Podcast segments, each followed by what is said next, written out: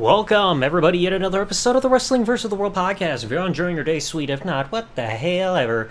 So this was an episode I wanted to finally talk about that I kept teasing slash bringing up, and that was my only experience to date at a WWE event. So I'm going to be bringing you back to December 16, 2014, at the Van Andel Arena in Grand Rapids, Michigan.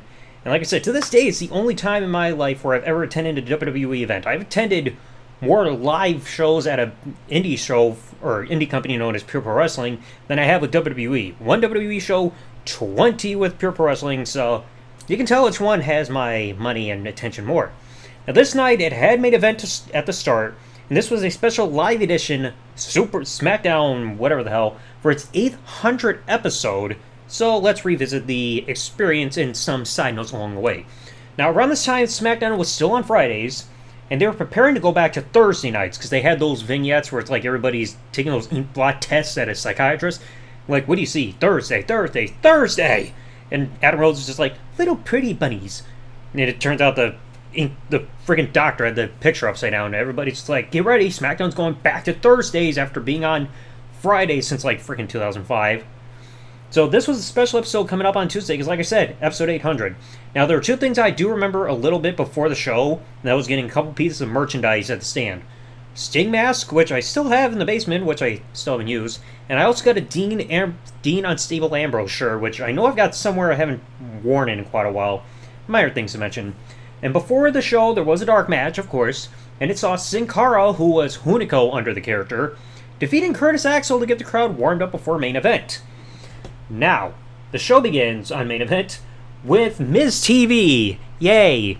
So you got the Miz and Damien Mizdow, who are tag team champions at the time. The Miz is coming down with the regular belts, and Sandow, who is the or Mizdow, who's the Sun Double, had the toy belts.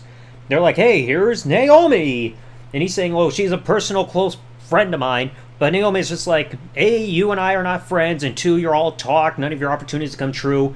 The Miz just explains that he's like, "Wait a minute."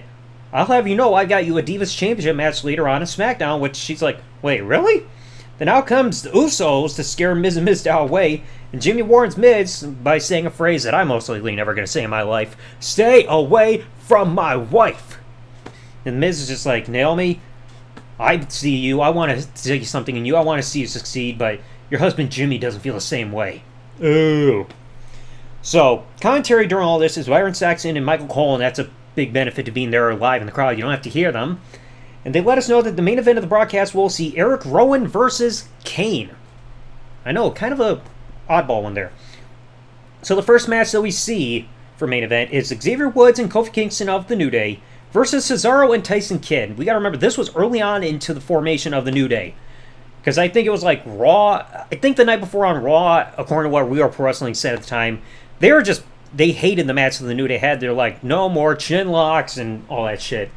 Now, one thing before I talk about this match, there was one thing I remember during the show. Back then, I had a Samsung Galaxy S5 for my cell phone. I was taking pictures like everybody else, and of course, the photos turned out looking like crap. And there was a little girl in front of me who was glaring at me and staring at me the whole show. I think she was accusing me of like filming during the show. She's like, "You're gonna get kicked out." Like everybody else is taking pictures like of everything going on in the ring, all right? The show is in the ring, not here in the audience, girl. Okay, focus on what's happening on the show that your parents paid for your ticket for. But instead, she was glaring at me the whole show, which is creepy as fuck. So, it's just like this tag match was fun, but like I said, at this point, like the New Day had not connected with the crowd just yet because they're just like, oh yay, we're positive, woohoo, yay, yeah, like so no real characters there. I mean, both teams had great chemistry. It's a shame Tyson Kidd and Cesaro team broke up so quickly because Kidd eventually had to retire. At the end, the New Day would get the win because Xavier Woods had like a pendulum backbreaker hold on uh, Tyson Kidd, almost like almost looking like they're setting up for Demolition's finisher. But Kofi jumped up the top rope with a diving double foot stomp, and they get the pin. So yay, New Day wins. Woohoo! I mean, the crowd gave them some reaction along the way, but it's not as strong as what we would get later on when they later on reinvented themselves. Now, backstage after the commercial, Paige is observing Eric Rowan with a chessboard. And Titus O'Neil comes in, he's like, Man, Eric Rowan, you're an idiot. And compared to me, you're nothing, because I have a high school or college education. So Rowan's less like, you want to, you think you're smart? Come play chess with me. Alright, so they reset the board. Titus O'Neil grabs the king and just shoves it more towards the middle of the board. He's like, King me. You heard me, king me. Oh man, this is bullshit. And just knocks all the pieces off, most of the pieces off the board because he doesn't know the difference between checkers and chess. Yeah, he's claiming you're book smart and street smart, yeah, you don't know the difference between checkers and chess. It's, it's whatever. And backstage after another commercial, Naomi comes up to the Miz, Mizdow, she apologizes for what happened earlier. Miz says that, hey, while your title shot is set in stone, your future in Hollywood isn't as long as your husband is still out of control. So they say something's still set. And match number two, Emma, who is still doing that dancing thing, which I, I hated, versus Paige. Crowd didn't really care for Emma. She got to her the whole entrance during the commercial break treatment. And Paige, we all cheered for her, basically, even though she was technically a heel at the time. And eh, early on, I remember this vividly. Emma spanked Paige on the ass and left a handprint on there, which is just like, geez, how hard did you slap her? And of, but of course, Paige won with the PTO. Yay! Now, at some point during the show, I remember this. I don't think they showed it on TV. If they did, they probably took it out of the network. But they advertised saying, hey, during SmackDown, Roman Reigns is going to be having his return match. And I I can tell so vividly they were playing loud, like, cheer sounds over the speaker system because I can tell from being there in the audience, we're not being that loud, being like, yay, Roman, woohoo, we love him. Because, I mean, the guy had just come back and he screwed up his promo at TLC about being in the Royal Rumble match. But, Magic of SmackDown. Now, main event comes. We got Kane versus Eric Rowan, and Titus O'Neil was at the commentary team. Not a memorable match. All I remember was that at the end, Kane and Eric Rowan are battling at ringside by the commentary team, and Kane, he's at the commentary table, like getting hit, and they got two like drink containers there on the table, and Kane gets knocked into the containers, and all the liquid gets all over Titus O'Neil's suit. They're like, man, you owe me two hundred dollars for this suit. I'll send you the dry cleaning bill. Then both men get back in the ring, choke slammed Eric Rowan, Kane wins. Woohoo. Now then Super SmackDown comes afterwards, and Byron Saxton's out, gets replaced by Tom Phillips and JBL at the commentary team. And I think I don't think the crowd really cared about Tom Phillips. People kind of cheered for JBL. Yay! Woohoo, woohoo, Maggle. So, Super SmackDown in Grand Rapids, Van Andel Arena, and we start up with Roman Reigns versus Fandango with Fandango under his salsa dancer gimmick with Rosa Mendez instead of the whole stuff. And expected, Roman wins after the Superman punch and the spear. Now, afterwards they announced that later on they're going to see Ryback versus Seth Rollins on the evening, and we're also going to see Dean Ambrose cut a promo in the ring. I thought that was going to be a little later on. Because they were just like, hey, that's going to happen tonight. Well, after the commercial break, we get the Dean Ambrose promo. He's in the ring after 48 hours after the TLC match disaster against Bray Wyatt. If you've seen the match, you know what I'm talking about. He's cutting a promo, still going on about their feud. Bray Wyatt's on the Titantron. He's cutting a promo back. And one thing I remember, even back then, they were still doing the Firefly lights and everything from everybody's cell phones. There was some kid in the one of the rows behind the commentary table. He didn't have a cell phone flashlight in, so he pulled out his 3DS and had the screens lit up, just being like, "Hey, I'm participating too." Yeah, whatever. And then during the commercial break, Dean said he's not leaving until he has a fight right there in Grand Rapids. So I explained to my uncle that means, hey, we're gonna get something for the show, like after the show's done for Dark Match. He didn't understand the concept of sending the crowd home happy. I tried to explain to him it's like you want to do that to make the crowd have a happy experience so that they have a reason to come back later on, next time they come to the town, but he he just doesn't understand it yet. Now, the first official match, SmackDown. The Usos and Eric Rowan versus The Miz, Damien Mizdow, and Luke Harper. Crowd wasn't really vocally active for Eric Rowan this time because we just saw him have a match on at the end of main event, so seeing him twice in one night. Now, we all did have a laugh, kind of, yeah, because The Miz, when he got in the ring, he eventually got clotheslined over the top to the outside, and Mizdow jumped in the ring and launched himself out of the ring. okay, yeah. The Miz, even he refused in the match to tag in Mizdow because we all wanted to see Mizdow get in the ring, and on commentary they noted saying, hey, he felt he refused to tag in somebody that's more popular than him, more popular than the star. Well, at the end, thankfully, the face team won after the Usos got a double super kick on The Miz, and Eric Rowan went to the top rope and got a splash for the pin. Hmm, kind of surprising there, even though Rowan never really had single success in WWE after this. Well, after the commercial break, Jimmy also finds Naomi backstage where she's warming up for her match, and Jimmy apologizes, saying, "I'm sorry for getting heated during the main event, and I like I want to be at ringside to cheer you on." But Naomi's just like, "No, I need to do this on my own." They're like, "Okay, cool," and they do this weird couple handshake. You don't do that when you're a couple. You make out, okay? Don't do that. Now we were supposed to next up see Seth Rollins versus Ryback for the next match, but during Ryback's entrance, he gets attacked by Rusev, who super kicks him off the stage, and then they're both in that kind of aisleway on the side next to the stage, where there's kind of that opening there, and super kicked Ryback over an anvil case. So Rusev, the United States Champion, takes out Ryback, which means Seth Rollins has no opponent. And Seth is like, see, without the authority here, this place is a madhouse. But hey, my opponent's incapacitated. I can take the night off. So he's about ready to leave with J&J Security, and then out comes Dolph Ziggler, the Intercontinental Champion. He's like, hey, now that the authority's out of power, you can use them to get what you want, and you're pretty much contractually obligated to compete tonight. So it's like, hey, why don't you face me? And Seth agrees. And a fun note if you're watching this on YouTube, you'll probably see this. I'll try to remember to put this on the screen. It was during this segment when Ziggler and Seth are talking everything, I saw myself in the crowd. Back when I had the toy spinner belt from my early days on YouTube before I eventually upgraded to the replica belt around 2015, 2016. So it's like, yeah, that was actually a fun thing. We saw that on TV because my aunt, uh, she recorded on her TiVo while they were like while we were away, and we watched the show back like fast forward, and we saw myself in the audience. We are like, yeah, sweet.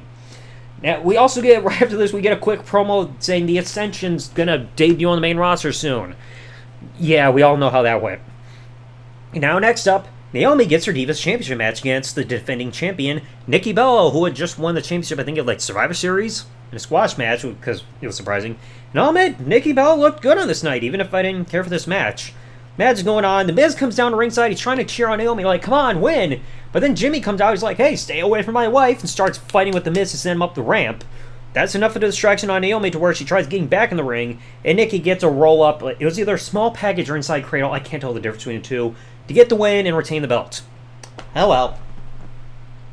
Didn't need to care about that. Now, these next parts I remember very vividly because the next part match was Adam Rose versus Kane, and this was back when Adam Rose had the bunny, which I was sick of. And I remember tweeting during this time, I was just like, hey, if I bring a box of Trix cereal to SmackDown, will it make the rabbits go away? I wish.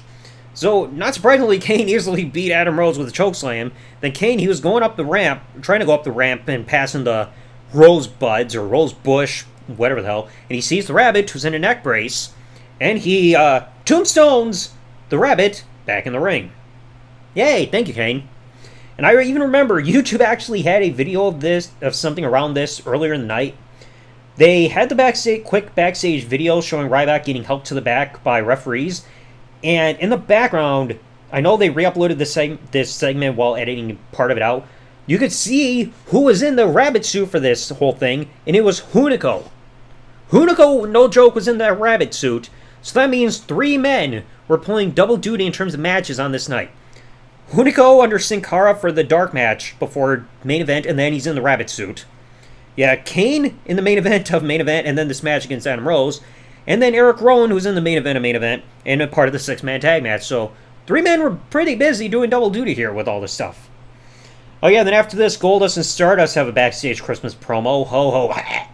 And Goldust, he's got this Santa hat on, bah humbug, and he's trying to say he, hey, hey, hey, it's the holiday season, so he's bringing back some of his Tourette's syndrome character that he had in 2003 after getting electrocuted by Evolution.